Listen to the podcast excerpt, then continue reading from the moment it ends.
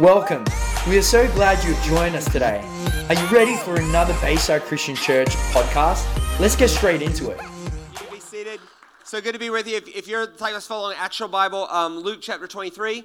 Um, if not, we've created some very easy to follow along with slides. It's so good to be here uh, with our Hervey Bay family and Wide Bay region. It was an honor to be here during the day and talk about psychology and anxiety and theology and all of those things. And uh, Ross and Mary, just amazing pastors. And uh, just that, seriously, I mean, 21 years, just an amazing, amazing thing. And um, just great. As, as, Pastor Ross said, we do have our resource table at the back. Um, 100% of the profit from that we give to the poor and the afflicted.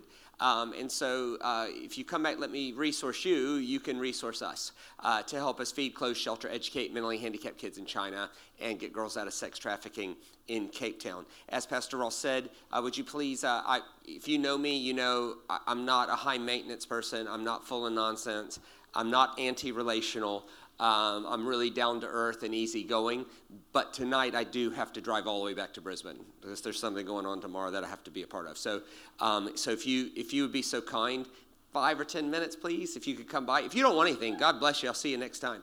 But if you know you're going to grab something, if you would do that very quickly, that would really help. That would really help me out. So I want, I want to talk to you about Jesus tonight. I get to open the Bible, and I want to talk about one aspect of Jesus um, that really moves me, and I, I, want, I hope it moves you. Because when you open the Scripture, you want Jesus to get bigger, the cross to work better, the resurrection to be central in scriptures to get bigger, not smaller. And the way you do that is you ask at least two questions. One, what happened? And two, more importantly, what's happening in me right now because of what happened? So I want to open a, a familiar story. It's a famous story. It's probably one we've looked at I don't know, hundreds of times, depending on how long you've been following Christ. But maybe uh, we haven't looked at it from a certain perspective. And I, I want to maybe look at that, not because it's righter, but because uh, I love the way the rabbis say it. The rabbis say that the scriptures are like a 70 faceted diamond, and it depends on how you turn it as to how the light refracts through it.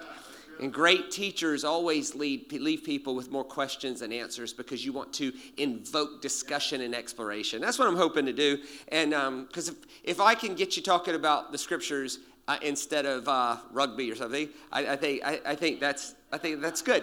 All right, so if you could bring that up, this is Luke 23. This is the account of, of Jesus' trial. Then the whole assembly rose and led him off to Pilate.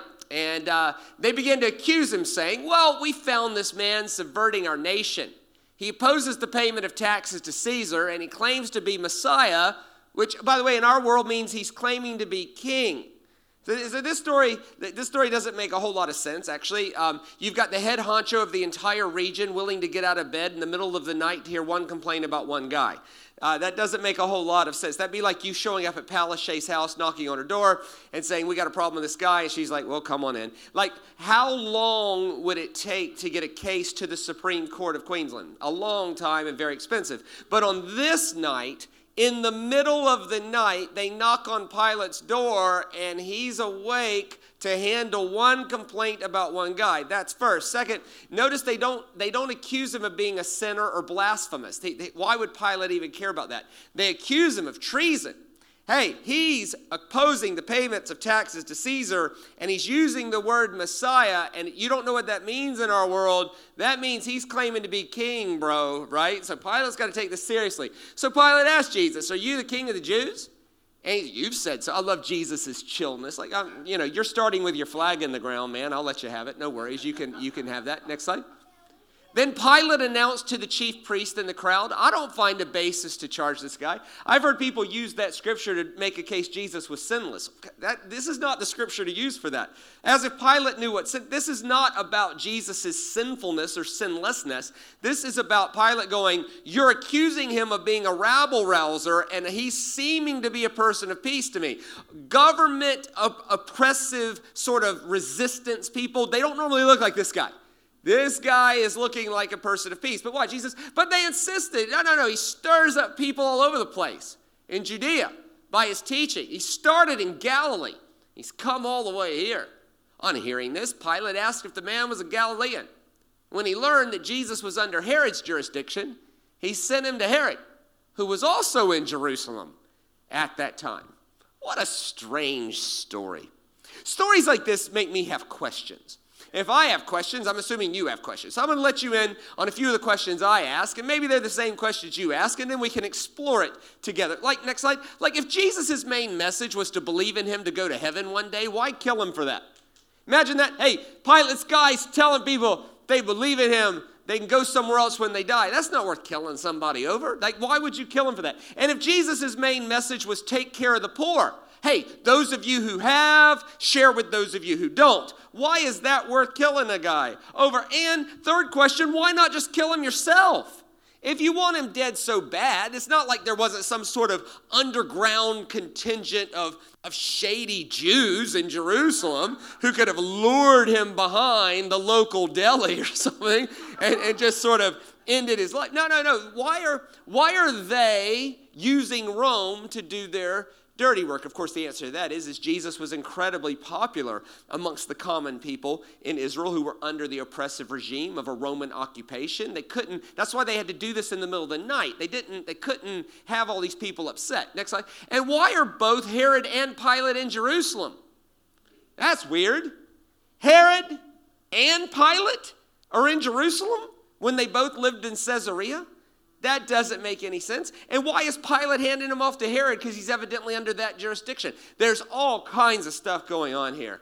And I'd like to explore that with you and ultimately explore how we can be more like Christ in our world. What does this teach us about this? So, to understand this, we got to understand next slide the rule of Rome. All right? So, here's just a brief history lesson on what's going on here that's going to make the story come alive to us. So, the, the world at this time is ruled by a group of people called the Caesars. Uh, the first Caesar was a guy named Julius Caesar. Julius Caesar successfully conquered most of the known world, and, and he also invented the salad. He was an amazing sort of guy.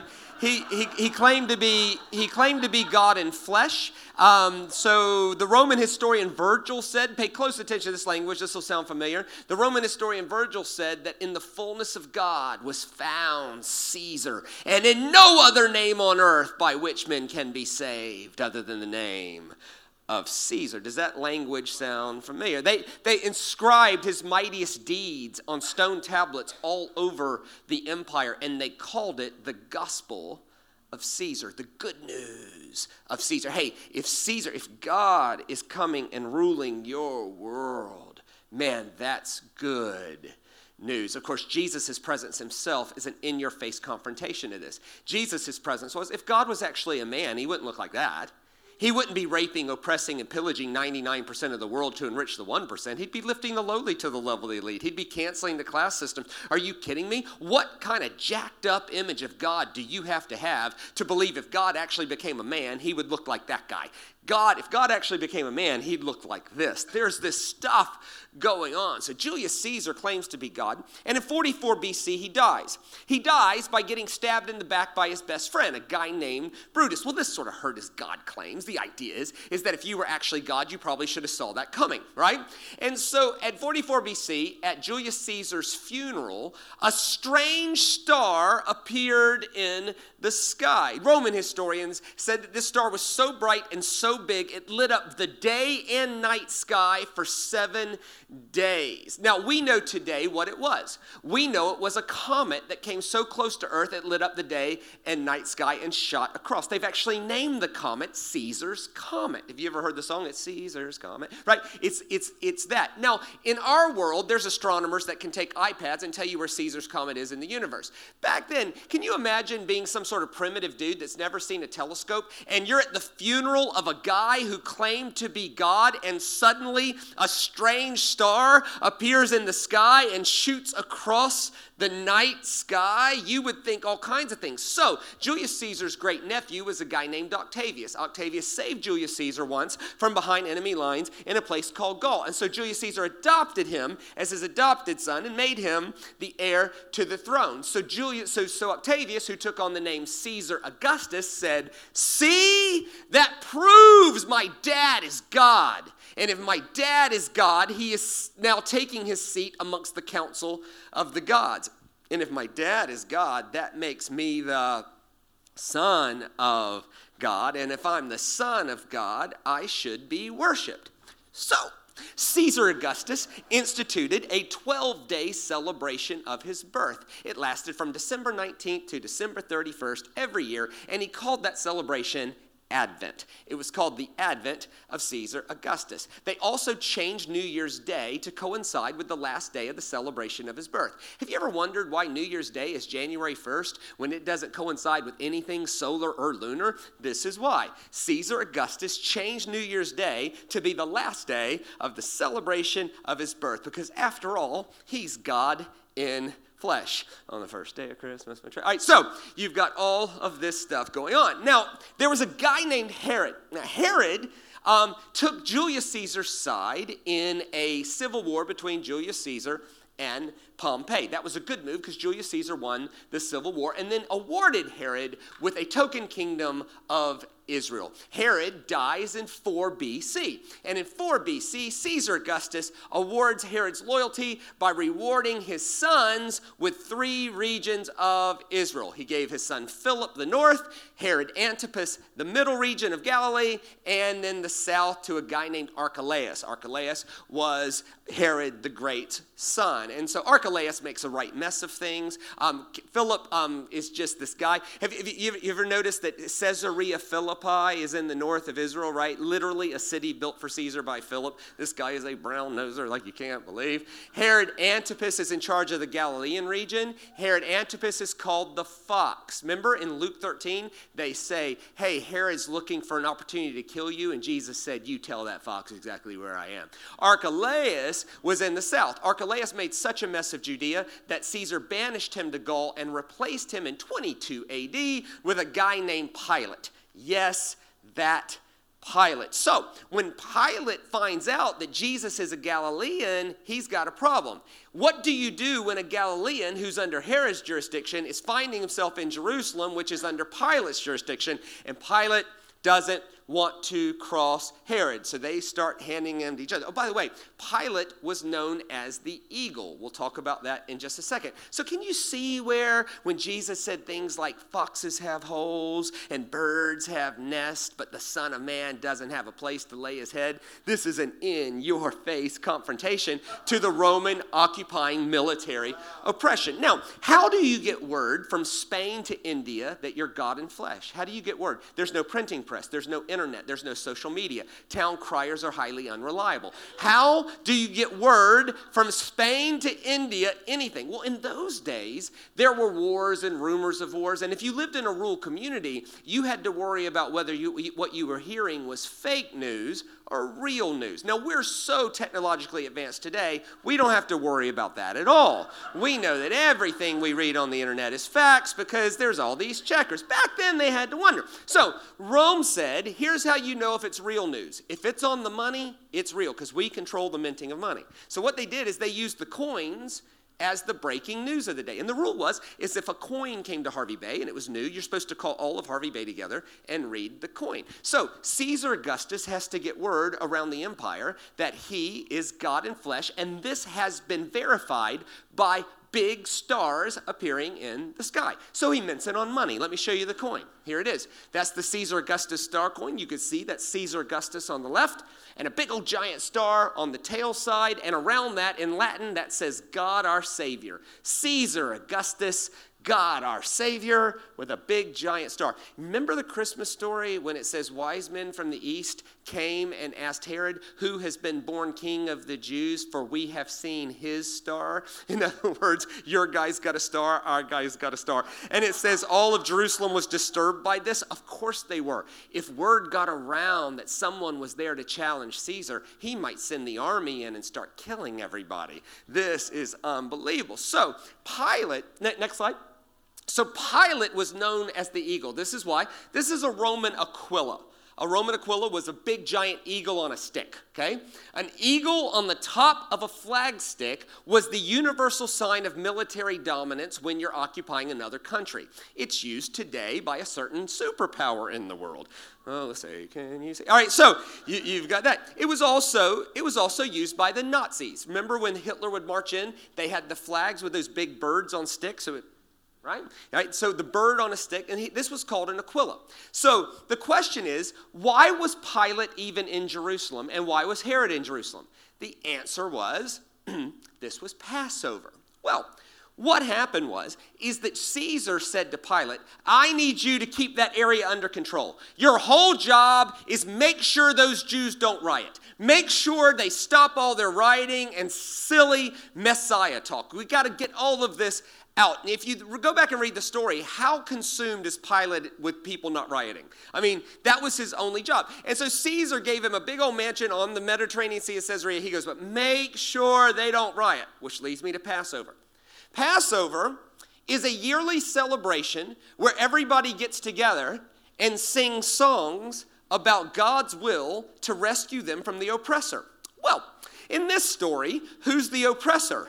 Rome. Can you imagine 300,000 Jews in one place singing songs about God's will to deliver them from you, right? Nothing says riot like this. And, and like, could you imagine if 200,000 people of another religion gathered in the center of Hervey Bay singing songs about their God's will to rescue them from you? You would be unnerved by this, right?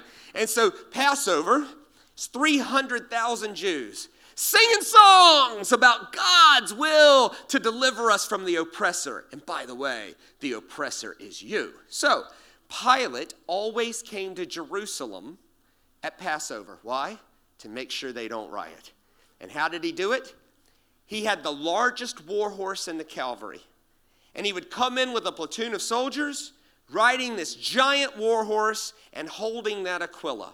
And here's what would happen he would find groups of people singing, he would stop and he would hold the Aquila out. And the rule was when he held that Aquila out, you had to stop singing and acknowledge the only reason you're allowed to sing is because Rome let you sing. As a matter of fact, Herod the Great in 30 BC, to show his allegiance to Rome, put a giant eagle over the top of the temple and declared, Even our God bows to the authority of Rome. Four overzealous rabbi students climbed the pole and tore the eagle down, and they burned them alive. This is not just a story about the forgiveness of sins. This is a story about Jesus' intent to engage whatever is oppressing you here, now, today. Whatever is enslaving you here, now, today. This isn't just about the forgiveness of sins. This is about Jesus' in your face confrontation to whatever eagle is on a stick over our lives. It's about the guilt, it's about the anger, it's about the anxiety, it's about the addiction, it's about that thing that we go to bed tonight and, and whatever that is, and say, hey, sing whatever you want. You just sang for 40 minutes in church. Sing whatever you want. But you know and I know when you lay your head down at night, I'm in charge of you.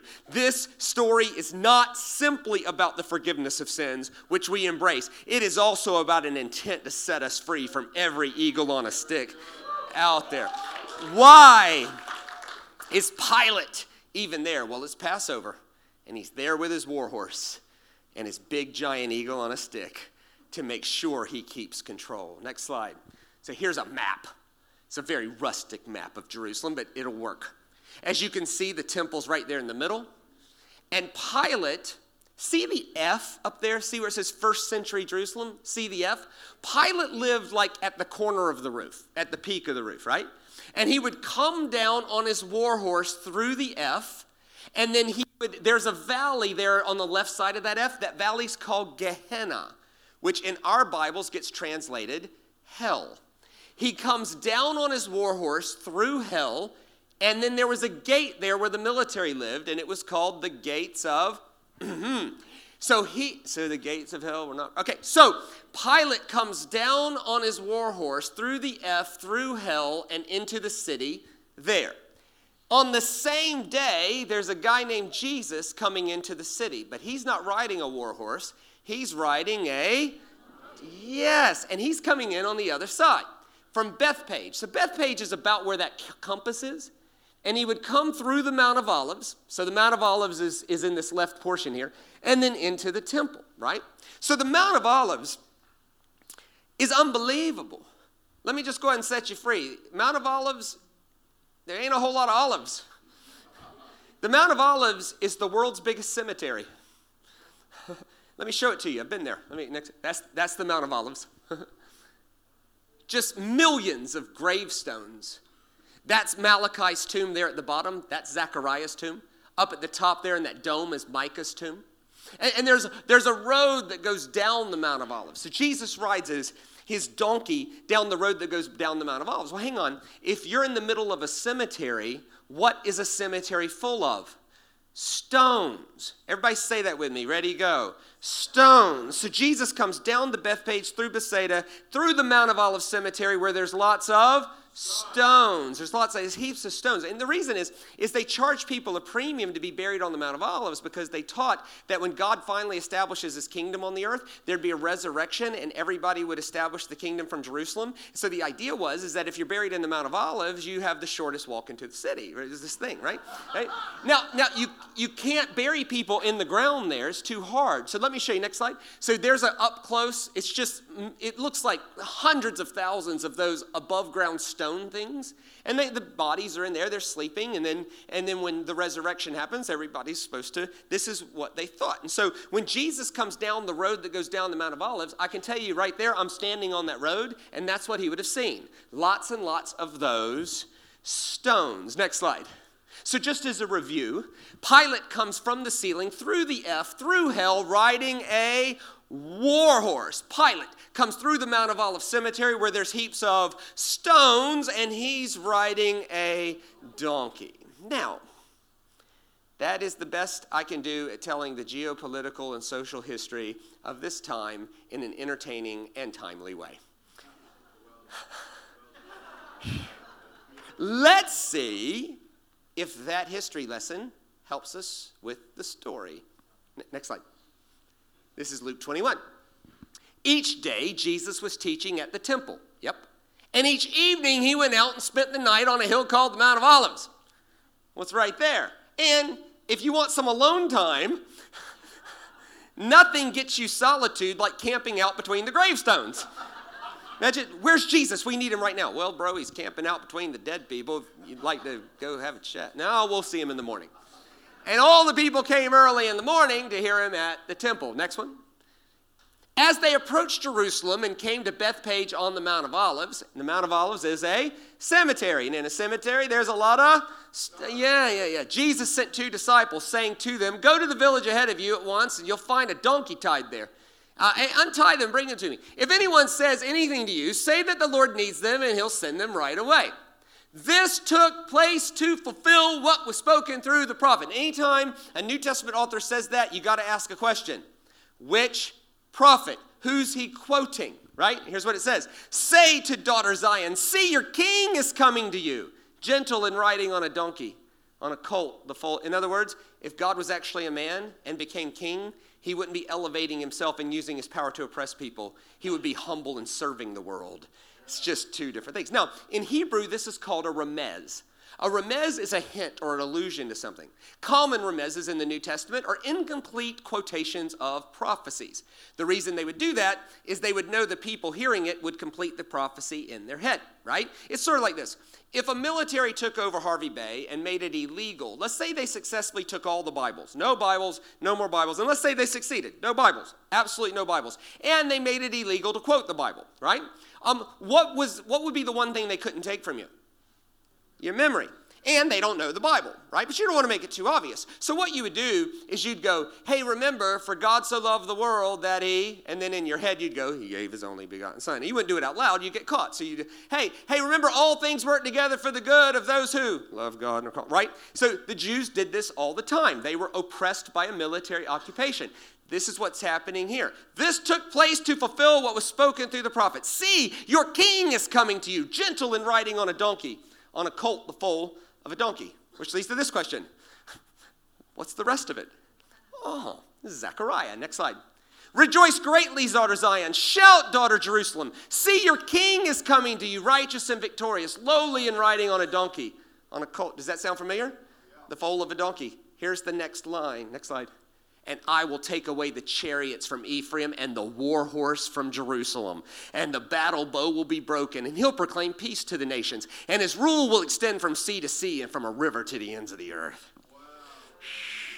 In other words, when you see the guy coming in on a donkey, that's the beginning of the end of the guy on the war horse. And as a matter of fact, the only reason we know the guy on the war horse's name is because of the guy on the donkey is tied to them. Using our power to oppress people never wins long term. This is in your. Can you see why Matthew doesn't quote the whole thing? He's partial to living. but he knows the people, they'll, they'll, they'll complete. Here, here next slide. Here, here's. When he came near the place where the road goes down the Mount of Olives, road goes down the Mount of Olives, that's in a cemetery. The cemetery's full of, oh, yes. And the whole crowd of disciples began joyfully to praise God in loud voices. Blessed is the King. Hang on a second. If you got a group of people singing about a new king, who's coming into town on the other side of town that if he hears that, you're all going to die? Pilate, this is bad timing. Blessed is the King who comes in the name of the Lord.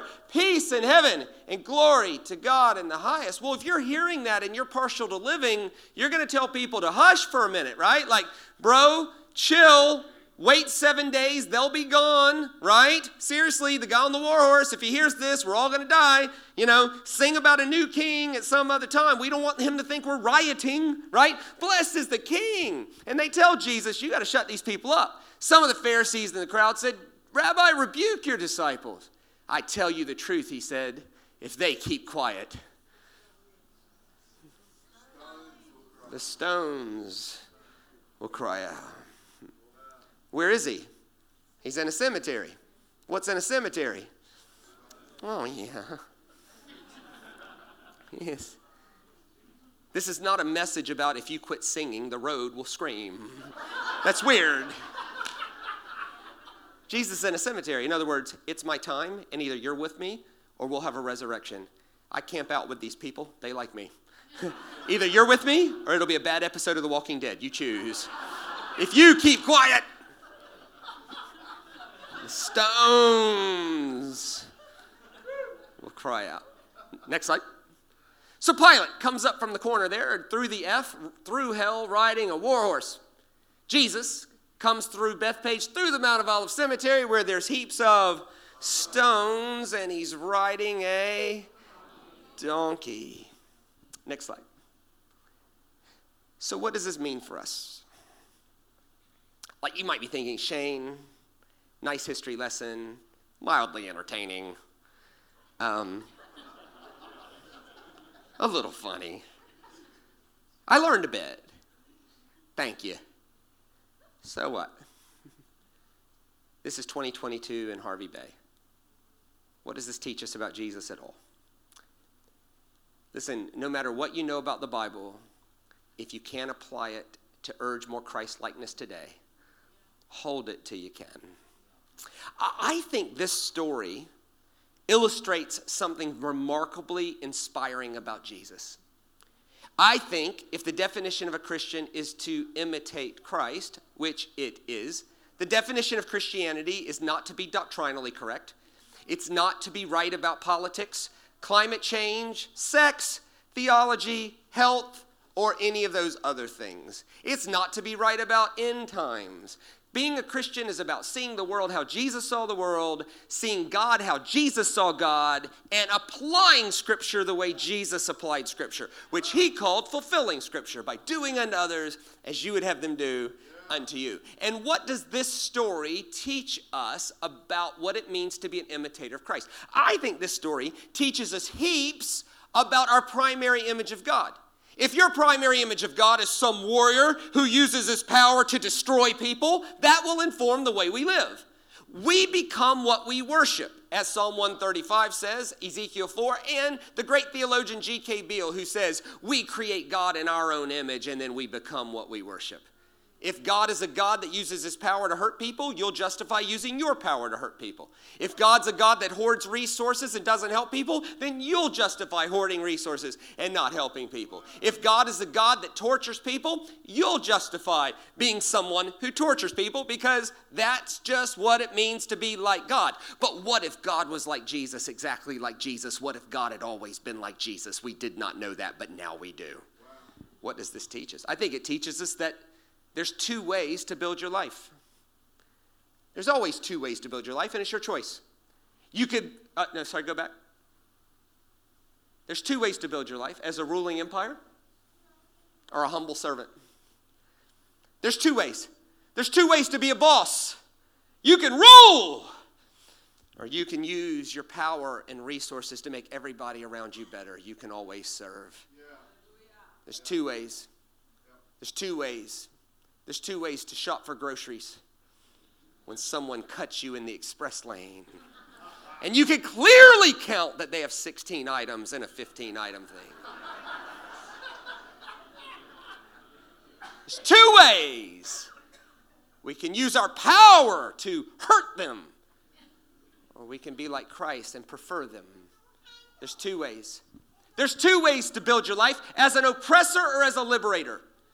We can use our power and energy, and the narrative of our life can use can tell the narrative of the beast who uses his power and energy to hurt people, or we can use our power, energy, and resources to liberate folks and set them free. There's two ways. There's two ways to build your life from the gates of hell or from the house of God. The question is are we bringing hell to our world or are we bringing heaven? Does our life smell like a hot, rotten garbage dump? Or does our life bring the sweet incense of the presence of God to our world? There's two ways. The easiest way to remember tonight is simply this there's two ways to build your life as a warhorse or as a donkey. There's two ways. There's two ways to shop for groceries warhorse or donkey. There's two ways to line up at the Ampol for fuel. You can be a warhorse. You can be a donkey. There's two ways. There's two ways to be a wife, two ways to be a husband. There's two ways to drive to Brisbane in roadworks where no one's working.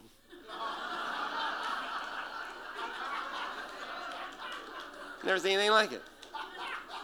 50 Ks of 40K an hour, which would be okay if anyone was working. Not one soul. Roadwork speed limits monitored. Good. Where is everybody? There's two ways. Let, us be specific about it. Next slide. There's two ways to handle conflict. You can be a warhorse, my way or the highway. You can call them out on the internet, hurt people permanently for a temporary issue. Are you kidding me? All in the name of Christ. In the name of Christ, no. That looks like Caesar, not Jesus. That looks like Pilate, not Christ. Dividing relationship over a doctrinal difference on the internet. What is wrong? In the name of Jesus, please. It's in the name of Caesar. Call it what it is. You're saying Jesus, but it looks a whole lot like Caesar. There's two ways to handle conflict. Let's say it this way there's two ways to deal with tragedy. There's horse. There's always donkey. Or there's two ways to run your business my way or the highway. There's horse. Of course, those employees will steal from you. But you get up underneath your employees and make them better. They'll serve you. There's two ways to do it. Let's say this way, next one. There's two ways to lead your ministry. Horse! I am the man of God here. People follow the king. What a weird view of the king. That is a king, Caesar. But if Jesus is a king, and he is, he's a lowly king, a humble king, one that asks, How can I use my vast resources to serve the whole thing? There's two ways to run your ministry. You can be a warhorse. I am the man of God here, my way or the highway. There's always a donkey where you use your energy, your power, and your resources to serve your people. There's two ways. There's two ways to raise your family. There's two ways to be a wife. Warhorse! There's two ways to handle it when your husband leaves his underwear on the floor for the 18,000th time. There's warhorse! Pick up your underwear, you stupid idiot!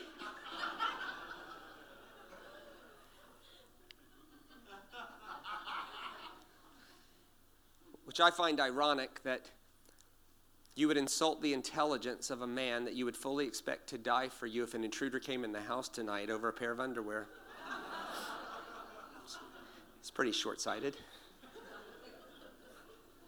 There's always donkey. Oh, look.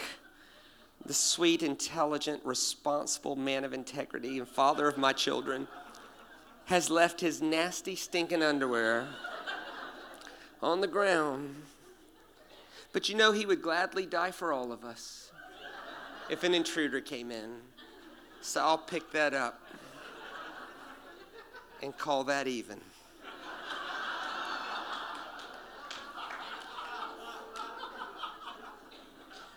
As always donkey.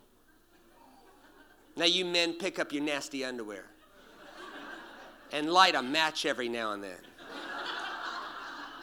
You're disgusting.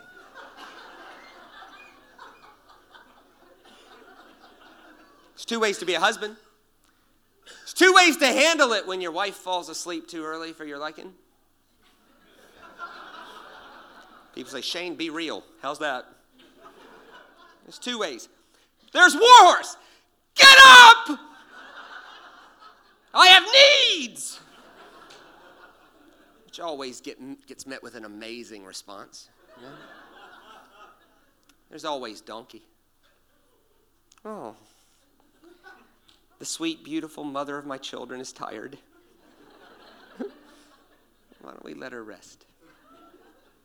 There's two ways to parent control, dominate your children, make them forget what it's.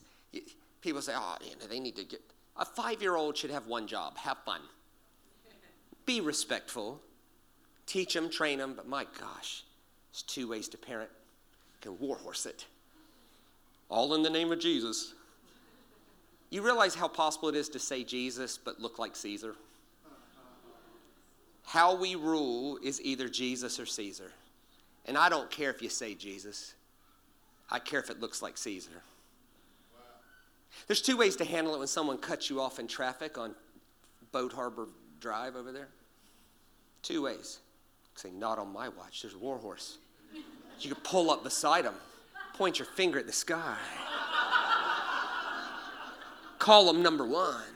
Speed around them with a fish on a car. And a bumper sticker follow me to Bayside Christian Church.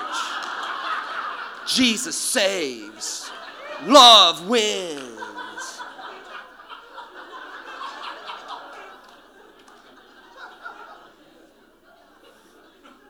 There's Warhorse. There's always Donkey. There's, oh, there's people in a hurry. Maybe where they're going is more important than where I'm going. And Preferring people better than yourselves is a central tenet of looking like Jesus in the world. It's always donkey. There's two ways to deal with disappointment. There's two ways to handle it when you don't get your way. There's two ways to handle it when the waitress takes too long to take your order. There's wars!